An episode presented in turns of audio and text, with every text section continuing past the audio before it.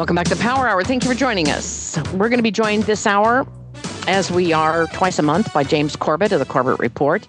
The Corbett Report is an independent, listener supported alternative news source, and he talks about just about everything.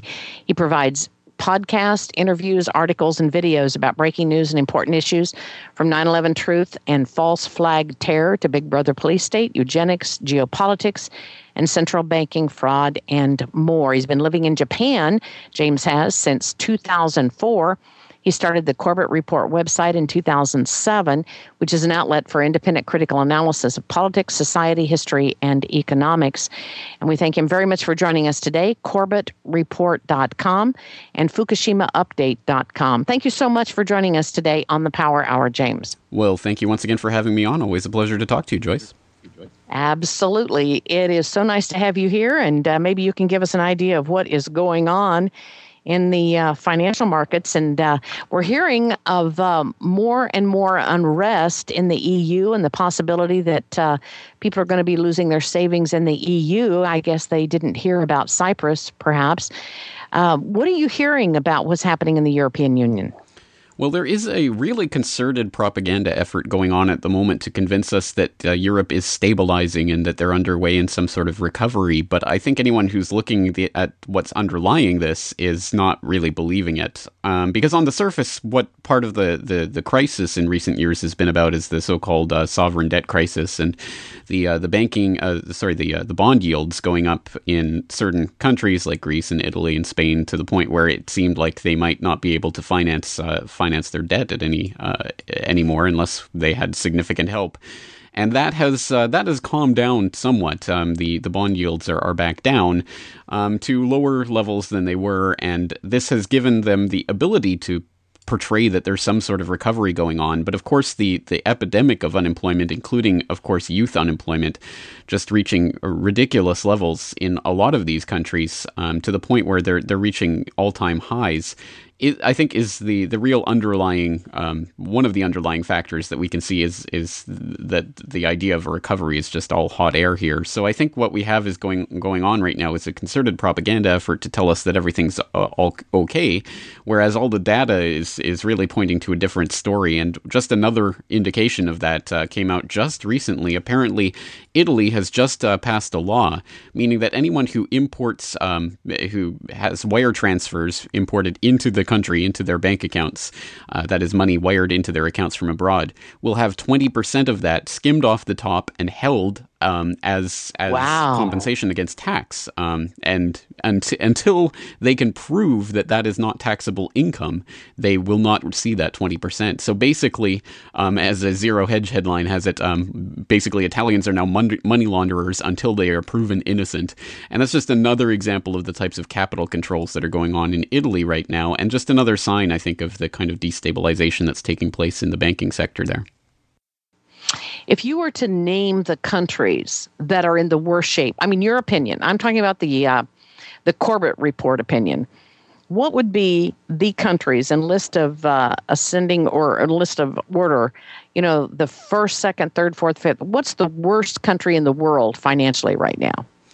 That's a very difficult thing to say because again, it, it uh, so many of these are, are dominoes that depend on one on another. So it's difficult to to really separate them. And anything that happens to destabilize one market is likely going to affect another. Such as, for example, what we saw in the previous year with the Indian rupee being greatly affected by uh, what was happening in, in the United States and, and pe- people basically capital flying out of the country towards the U.S. and that really uh, destabilizing India. So I think it, it I, I, w- I would be very hesitant to, to say that you know such and such is the worst country because again it depends on so many different factors. But certainly we know that for example I mean Greece is again it continues to be in a very precarious p- position and in fact is on the verge of its uh, third bailout from the so-called troika the IMF the EU and uh, the European Central Bank um, and so we we know that uh, there's there's uh, continuing problems there. Um, but I think really one of the the the big unspoken elephants in the room when it comes to what's happening um, globally right now is is China. We've talked about this a little bit, but uh, but again, just it continues to be really staggering to look at the amount of debt that is being created in China right now, the debt fueled um, economic growth that they've had, specifically in the past uh, five or six years. It has been almost uh, completely 100% financed by this uh, growing debt bubble that they're creating. And just to, again, to put those figures in perspective, in the month of January alone, the largest uh, measure of debt creation, um, sorry, credit creation in uh, China uh, shows that they created 425 billion dollars of uh, of debt. And uh, to put that number in perspective, during that same month, the Federal Reserve created 75 billion through their QE3 program. The Bank of Japan created 74 billion through their uh, liquidity injection program for a combined total of 149 billion dollars of credit.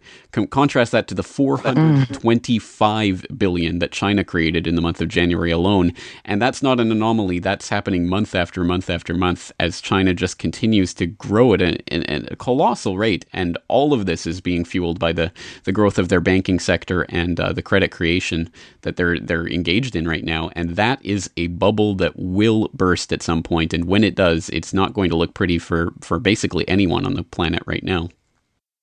Well, that's going to affect the United States, and what is that domino going to? What is that going to do to the United States uh, with uh, the financial troubles that China now is experiencing? Well, unfortunately, yeah, exactly right. I mean, everything is connected these days, and it used to be they used to say that if uh, uh, the U.S. sneezed, the world would catch a cold. Well, unfortunately, it uh, it definitely works uh, in re- reciprocal fashion these days. So that when China starts to seize up, um, given that it is it has been the manufacturing base of uh, of Western uh, the Western world for the last decade or so, and increasingly so, with the the growing trade deficit indicating just how much it, of the the the goods that Americans buy come from China. I'm sure not no one in the audience needs to be reminded of that if uh, China really starts to seize up and contract, then what we're looking at is the the end of the the economic order that we have in place at the moment, at any rate. And uh, and again, o- only the people who are really situated for that, and the people who can play multiple currencies off against each other, and uh, the real fat cats at the top of the system will be able to survive. I'm sure they'll have no problem. But for the average American worker, the average American uh, purchaser, I mean, it's going to be. Uh, not pretty, I would say, um, as we start to see basically the unwinding of the, the cheap Chinese slave made goods that have been the productive engine of, of much of uh, the American economic experience of the past decade or so, and, uh, and which has basically allowed Americans to maintain a certain standard of living even as all of their other metrics of, of wealth start to decrease. Well, I think that our financial situation is so precarious here, and yet it's not being talked about. I mean, they're encouraging people to invest, invest, invest. And of course, the stock market, what is it up to? You know, Dow futures, uh, 160, uh, 16, 160 or whatever, and it keeps going up. Um, even though they took, you know, a bit of a dive the the other day. Now, the Nikkei in Japan, you know, a lot of people are pointing to that as to being one of the most precarious um, situations around the world. Oh, absolutely. Nikkei uh, uh, is a good sign of what is to come, I think, for, for a lot of these failed qu- uh, quantitative easing liquidity injection programs. Because, again, for people who don't know, the Bank of Japan is engaged in pretty much the same thing that Federal Reserve is in terms of just creating liquidity and trying to inject it into the markets in a, in a way that will uh, supposedly bolster the economy and all of the, uh, the hoopla that has surrounded this so called Abenomics.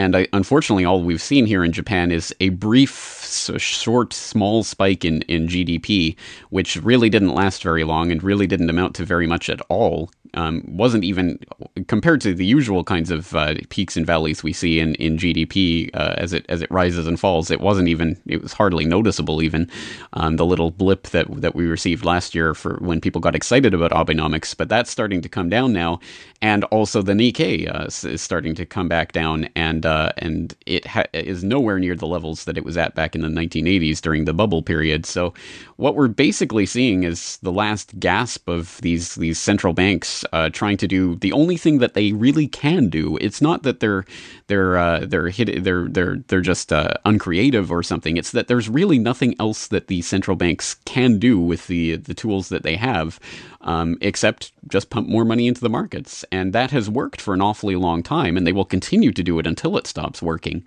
But when that when we do hit that wall and it just stops working and stops having the effect, that's when we see the unwinding of all of this credit creation and expansion that we've seen over the last several years, and that's when things start to get really ugly. It seems like every time that Janet Yellen even talks about um, the uh, the stopping of the monies, the giving away and flooding the market with all the monies, uh, or the credit, excuse me, it seems like there's a hiccup in the market. What do you think is going to happen once they actually do start to pull back, or will they, or they just, you know, I mean, is this going to go out infinitum? It's, uh, well, I mean, that's a very good question. It's looking more and more like that they really have painted themselves into a corner and that they really can't uh, ease off on the gas pedal, at least not very much. And uh, as, as we've seen, of course, they did start the taper in recent months. They've tapered 10 billion uh, per month in the last uh, couple of months. But, uh, but Janet Yellen has been very adamant that this is not some sort of set plan that they're working to and that they could, you know, they could ease, ease up on the tapering if, if need be, etc. And she's been very careful about that. And something that was uh, embedded in the uh, the January release from the Federal Reserve that not a lot of people paid attention to is the fact that they're not now so so focused on the 6.5% unemployment figure, which they which was supposedly um, one of the, the, the the benchmarks for this QE3 program. Um, if they reached 6.5% unemployment, they could start unwinding the program, basically. But since we're almost pressing up against that through the manipulated, phony, uh, you know, completely made up numbers that they use for unemployment.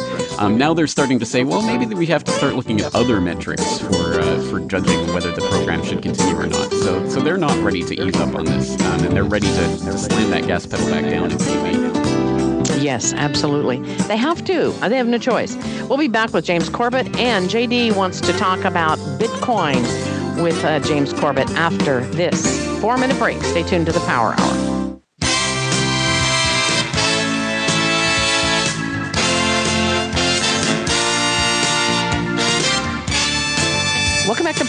Thank you for joining us. It is 24 minutes after the hour, wherever you're sitting. And of course, James Corbett, our guest today, is sitting in uh, Japan. That's where he lives. And he is an expert on so many different things. And I love talking to him about a lot of issues. Um, one of the things, though, that uh, JD I know is really interested in and wants to discuss is Bitcoin because we're hearing a lot about it. JD, your thoughts on Bitcoin and, and what you'd like to ask James, please. Well, I'm still on the fence with Bitcoin as to whether or not I feel like it's a viable move away from you know the centralized petrodollar. Uh, and James, you're obviously uh, way more intelligent when it comes to that kind of thing than I am. But we're watching Bitcoin now. It looks like it went down all the way to a low of about $230 over the weekend. It's made a little bit of a rebound now, but is that a bubble that's bursting in your opinion? And or what, you know, what's going on with that? What do you think about it in terms of viability? Is it a bubble that's bursting? Actually, the answer to that is kind of yes and no um, simultaneously. It's kind of a strange thing because the the price of Bitcoin isn't something that's that's just a standard price that's that's 100% for all Bitcoin transactions anywhere. Um, the the price of Bitcoin, quote unquote, um, in in U.S. dollars, for example, is determined on various different exchanges, and one of the exchanges, Mount Gox in Japan, actually, uh, which was formerly, I think, the largest uh, Bitcoin um, uh, uh, exchange until one opened up in China that was larger.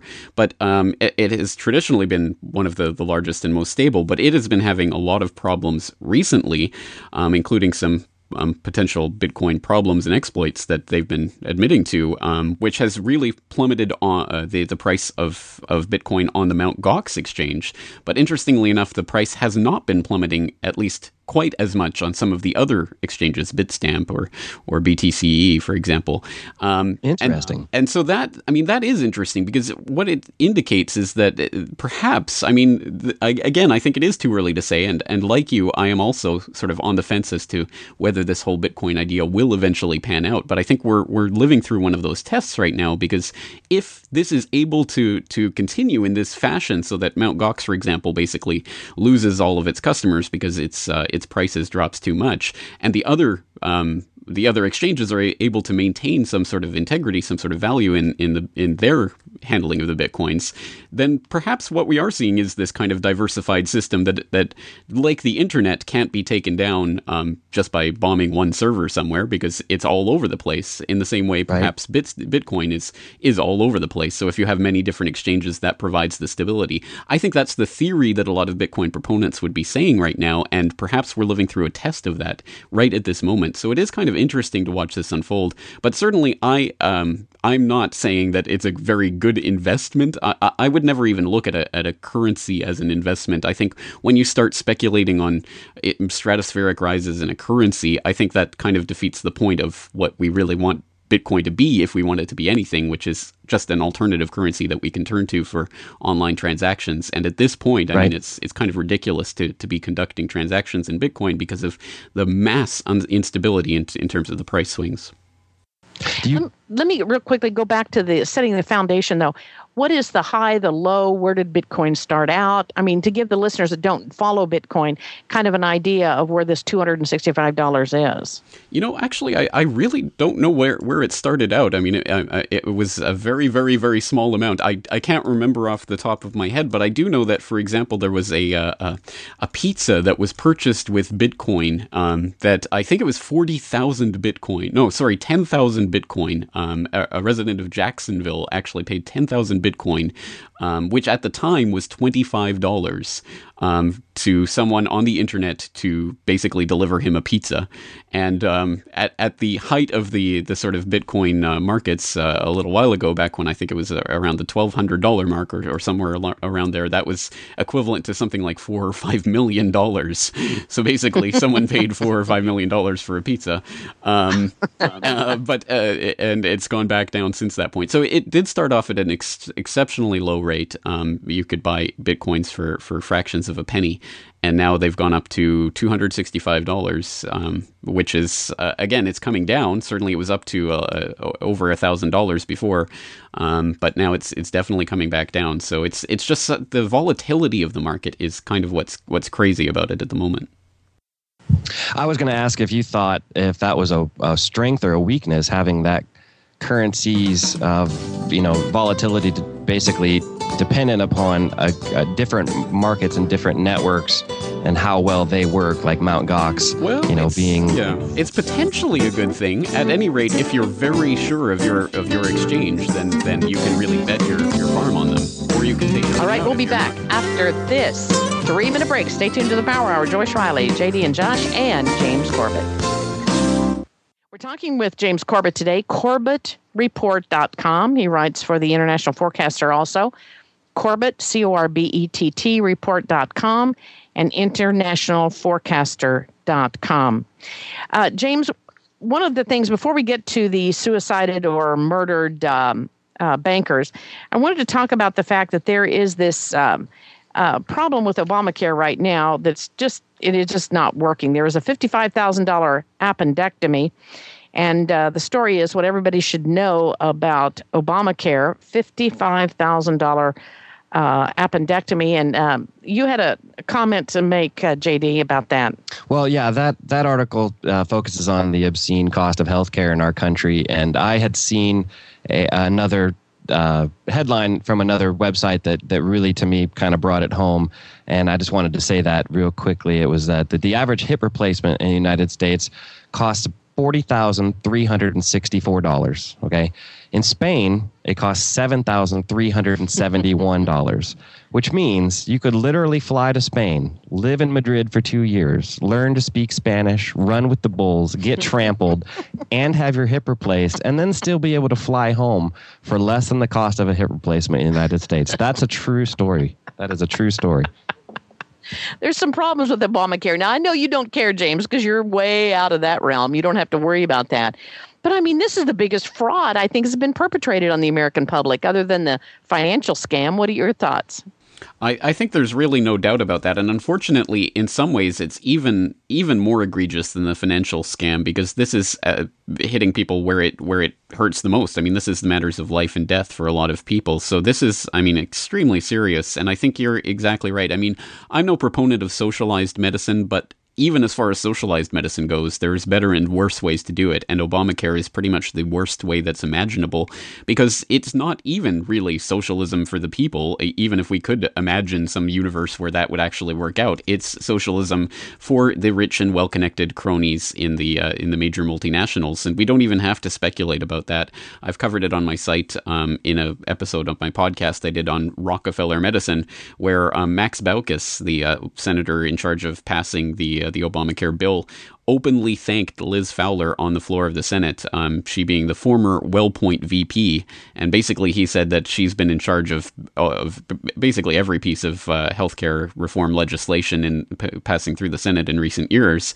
Um, which again just goes to show it's literally it is the the largest healthcare uh, insurance providers that are literally writing these bills and helping to get them passed. So it's no surprise that we have our uh, supposedly democratically elected representatives um, saying things like, well, you have to pass the bill to find out what's in it because uh, they don't bother to read them. They just take yeah. their marching orders directly from the, the, the health insurance corporations that, uh, that are telling them what to pass. All right, let's move to the issue of the dying bankers. Now, are you seeing anything in this? I mean, are you just saying, well, hey, people die and people commit suicide and five guys, that's no big trend? Or what are you thinking?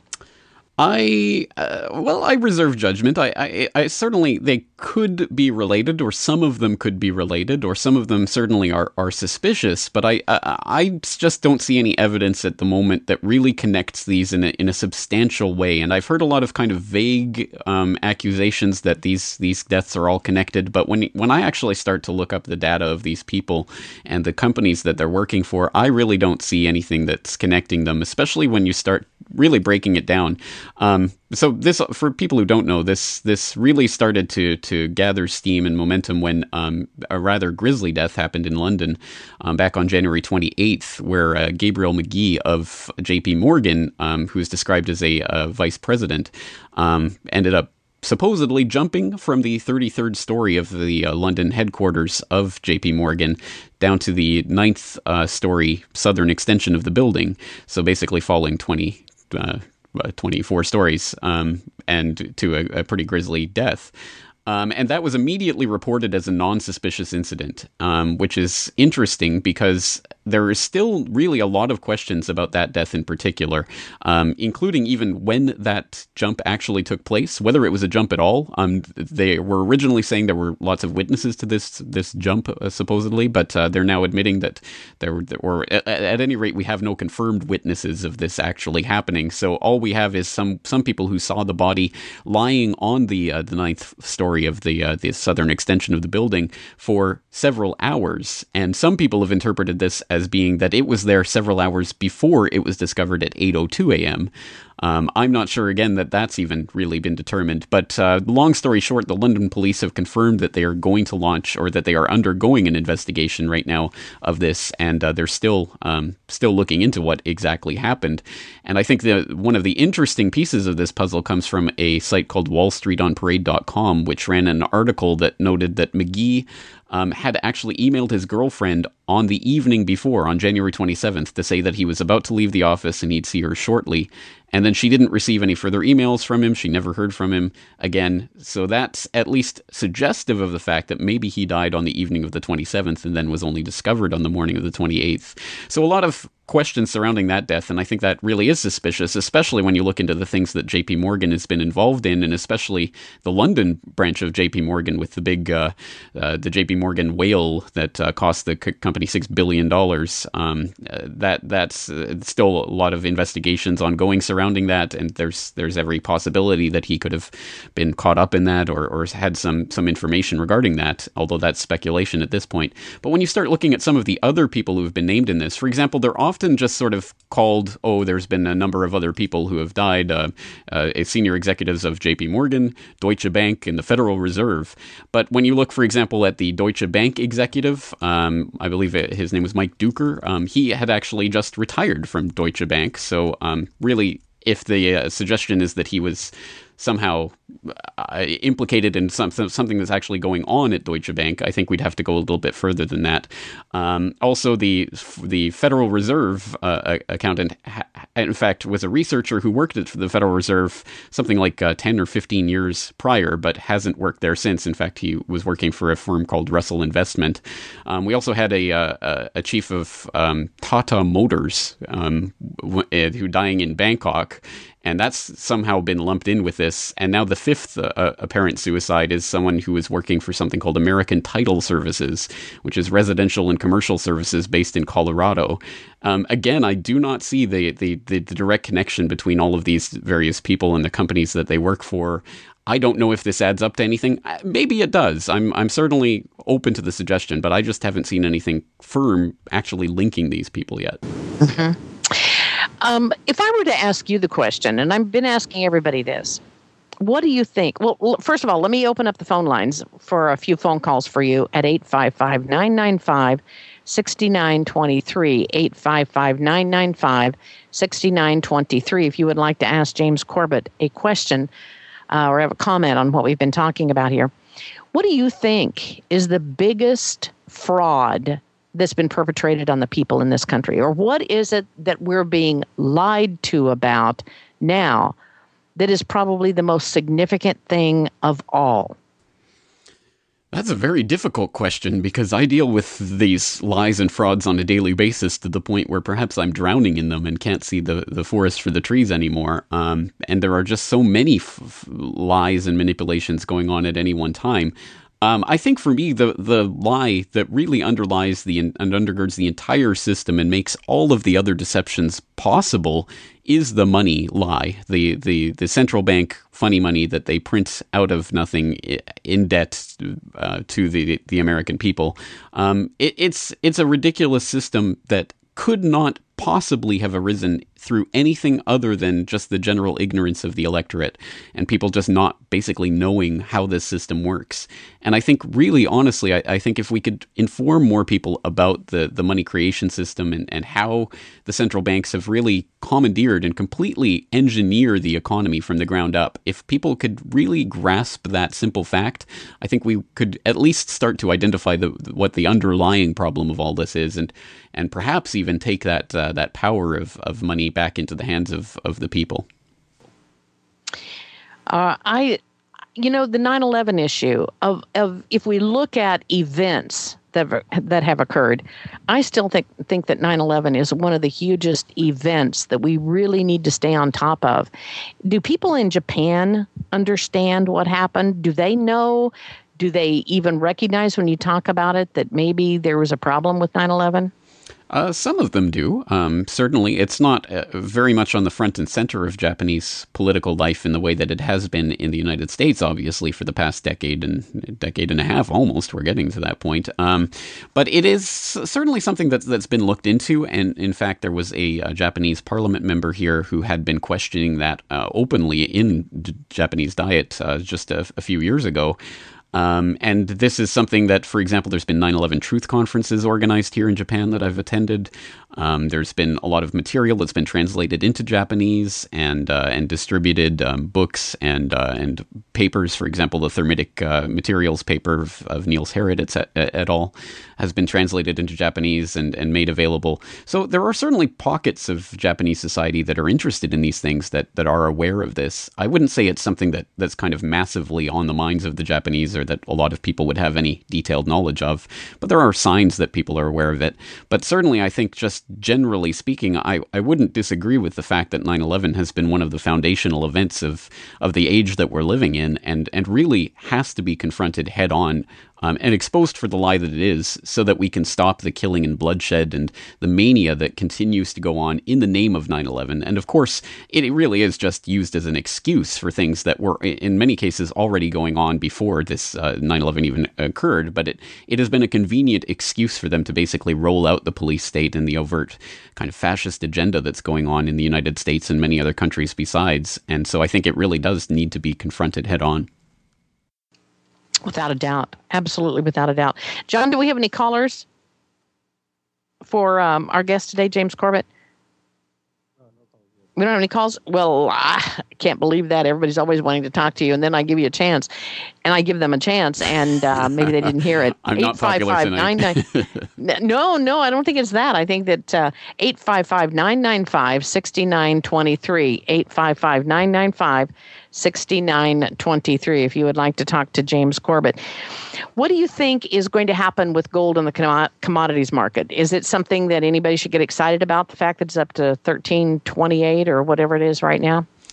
Um, well, uh, yes, cautiously so, because again, um, if anything has been proven in the past several years, it's that uh, these markets are so, again, so thoroughly manipulated that I don't really necessarily trust that any particular um, spike in, in gold price is going to be the spike. Um, I, again, I think once the once the, the, the return to economic reality happens and the bubble really bursts in terms of the the, the fraud that's been perpetrated, and uh, and gold prices start reaching their their market equilibrium, I think we'll we'll know about that. There won't be any question about it once it really happens in earnest. Um, the little blips upward or downward that happen along the way, I think, are just kind of fodder for for uh, speculation and and and, uh, and people to basically just chat about, but I don't think it's it it amounts to a whole lot. I, I, was reading a Bloomberg article today that was attempting to explain why gold suddenly kind of exploded in the last week or so, and trying to put it on fears of the slowdown in the U.S. economy, etc. But but there are other factors that don't necessarily play into that. We haven't seen large uh, uh, changes in the bond yields, for example, that might indicate some sort of flight to safety going on right now, or or anything of that sort. So it just doesn't really make a lot of sense, and a lot of people are talking about it, but again, I think the the gold manipulation is just so so blatant that I don't really spend a lot of time worrying about each blip upward and downward in the in the U.S. Right. dollar price. Um, for people who want more on the gold manipulation and how it actually works, there was an excellent article that uh, Paul Craig Roberts wrote in recent uh, weeks, along with Dave Kranzler, that's up on his site, uh, paulcraigroberts.org, called "The Hows and Whys of Gold Price Manipulation," and they break it down in, in quite a bit of detail there. So if people are interested in how that actually works, they can go there for more information. All right. Let's go to Peter, and the jam lines are jammed now, so obviously uh, they just didn't hear it. Peter, wherever you are, I don't know where you are. Maryland. Welcome to the Power Hour. Maryland, go ahead, please, Peter. You're on okay, the air. Okay, Mr. Corbett, it's a pleasure to talk with you. Uh, I read a report probably about three weeks ago that indicated that the uh, petrodollar is sort of dying and the petro yuan is gaining pace and overtaking the petrodollar. Can you comment on that combination? Well, I would agree that the petrodollar is in decline, and I think one of the most interesting developments we've seen in that is the decoupling of uh, the U.S. and Saudi Arabia in recent months. We've definitely seen some some diplomatic uh, tensions rising between them, and of course that's the nexus of this whole petrodollar regime. For people who don't know, the petrodollar arose in the 1970s when Nixon took the dollar off the gold standard officially and finally ended that. They're, they needed a way to prop up the U.S. dollar, so basically uh, they got the Saudis to to agree to price their oil in dollars, and that's what props up the price. And that's kind of decoupling at the moment. And attendant with that, we see the rise of the yuan. So maybe we'll talk about that on the other side of the break. All right. Thank you very much, Peter, for the uh, phone call. We'll be right back after this three minute break. John in Missouri, Wayne, Dave, we'll try to get to all of you after this three minute break. Stay tuned. Joyce Riley.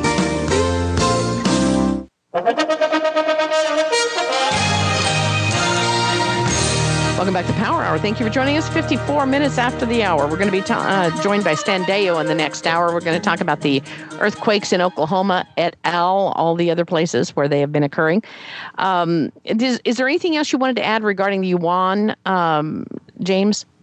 I, I, I just wanted to address the uh, the idea of the petro yuan, which was what the uh, the caller brought up, and and certainly I think we do see the long, slow, steady rise of the yuan as as eventually some sort of competitive currency on the world stage. It's still I think got a long way to go, and it's still not even fully convertible. So it it really isn't going to replace the dollar as the world reserve currency anytime in the immediate future. But the idea of the petro yuan is is interesting um, because of course OPEC, as I was saying, prices their their oil transactions in dollars, but uh, right now now, uh, Russia and Iran are already pricing their oil sales to China in yuan, and there's talk that Venezuela is going to follow, and perhaps some other countries.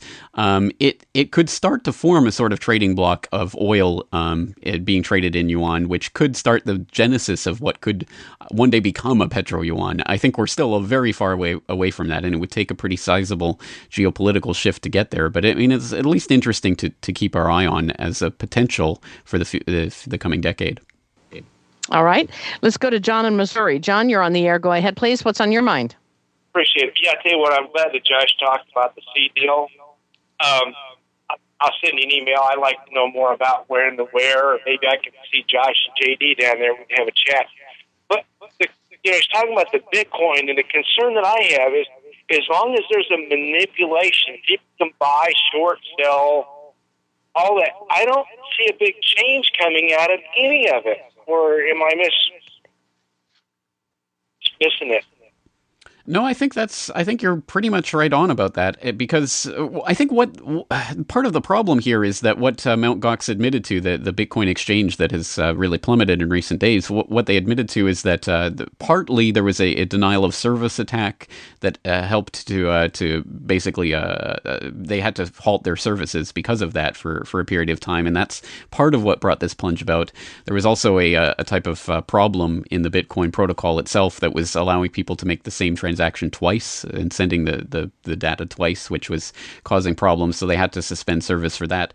Um, but I think the denial of service attack is interesting because if someone were, for example, shorting um, the Bitcoin price on a given exchange and then running a denial of service attack to make that price plummet, yeah, certainly speculators could make money. And that's why I think when we have a currency that is primarily at this point being viewed as a speculative investment, that's a real problem because then people will be manipulating it and trying to bring it down in, in order to make money on the shorts and things like that. So I I am extremely again extremely hesitant right now, and I'm certainly not jumping all in with uh, Bitcoin at this point because again, it's just um, it's too too too nascent a, t- a technology and a, and a thing, um, and people are still treating it as a as a speculative investment, and I think that's just the wrong way of approaching it. All right, thank you very much, John, for the phone call. Wayne in Tennessee. Wayne, you're on the air. Go ahead, please, with James Corbett. Call. Uh, James, this question is for you, and it's pertaining to Bitcoin. Uh, I'm a country boy. I'm not real smart about these things, but I understand that J.P. Morgan owns the intellectual rights to uh, Bitcoin, let's say, or virtual coin. Uh, and my question is, is it, it appears that this is more like a social engineering test to segregate uh, a section of the intellectual economy from the common man, like separating the uh, the uh, internet sales from the brick and mortar. And it's kind of a test to see if they could segregate a large chunk of the economy. I'll hang up and take your answer. Thanks. Well, thank you for that question, and I think that's a that's a good way of putting it, actually, because I think that puts it in a in a perspective people can can kind of touch and feel and understand. On the J.P. Morgan um, s- story, I think there's uh, some wires crossed there. J.P. Morgan has patented a type of uh, digital wallet, cryptocurrency competitor to Bitcoin, but they don't have uh, ownership of Bitcoin protocol or anything like that. All right, we'll be back. We've got a one minute, 10 second break. Then we've got about three more minutes to take your calls with James Corbett. Stay tuned to the Power Hour, George.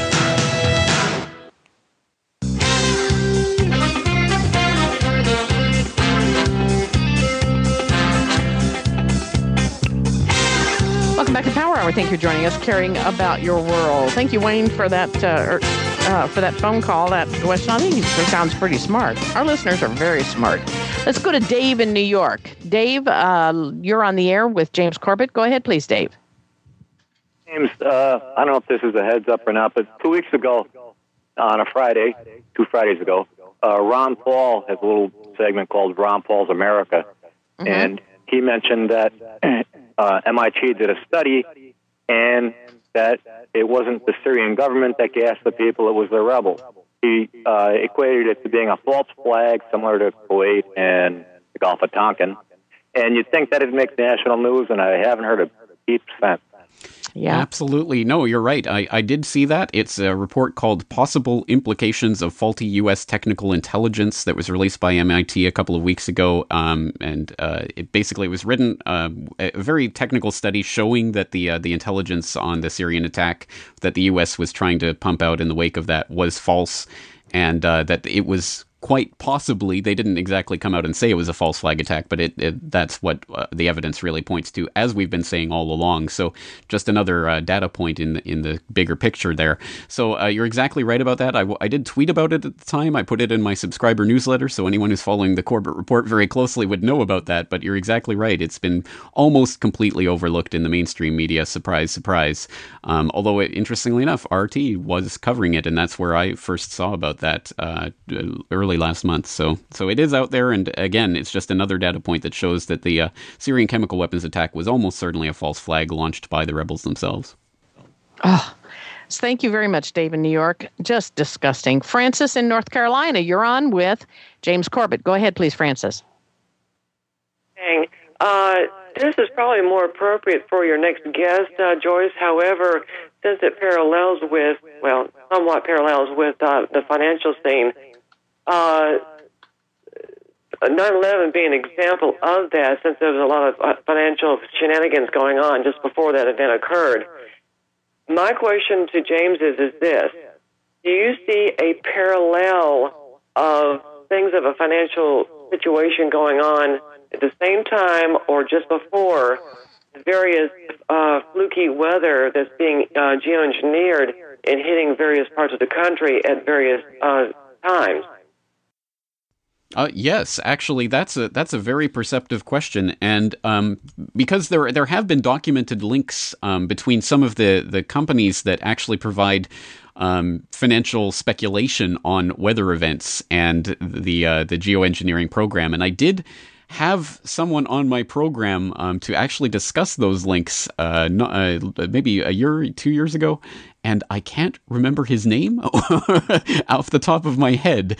So I'm going to have to look in my archives and see if I can get that for you. Um, and when I archive uh, this this program on my website, I'll put the link in there so um, so people can can stay tuned to CorbettReport.com for that. But yes, I think you're right. There is um, speculation that goes on over various weather events, and obviously that pertains to insurance and all sorts of things like that. And money is being made off of these large weather events, and geoengineering is going on that does manipulate weather. Uh, patterns. So, um, so I think we have to put two and two together and realize that people are making money off the weather, which is a crazy um, concept, but it is happening. Thank you very much, Francis, for the phone call. And you have trouble, James, figuring out which is the biggest lie we've been told. I mean, my goodness, look how many we have to choose from. Yeah, it's ab- it's it's unbelievable. By the way, real quickly on Fukushima, uh, your thoughts? Are you hearing any more about it in Japan?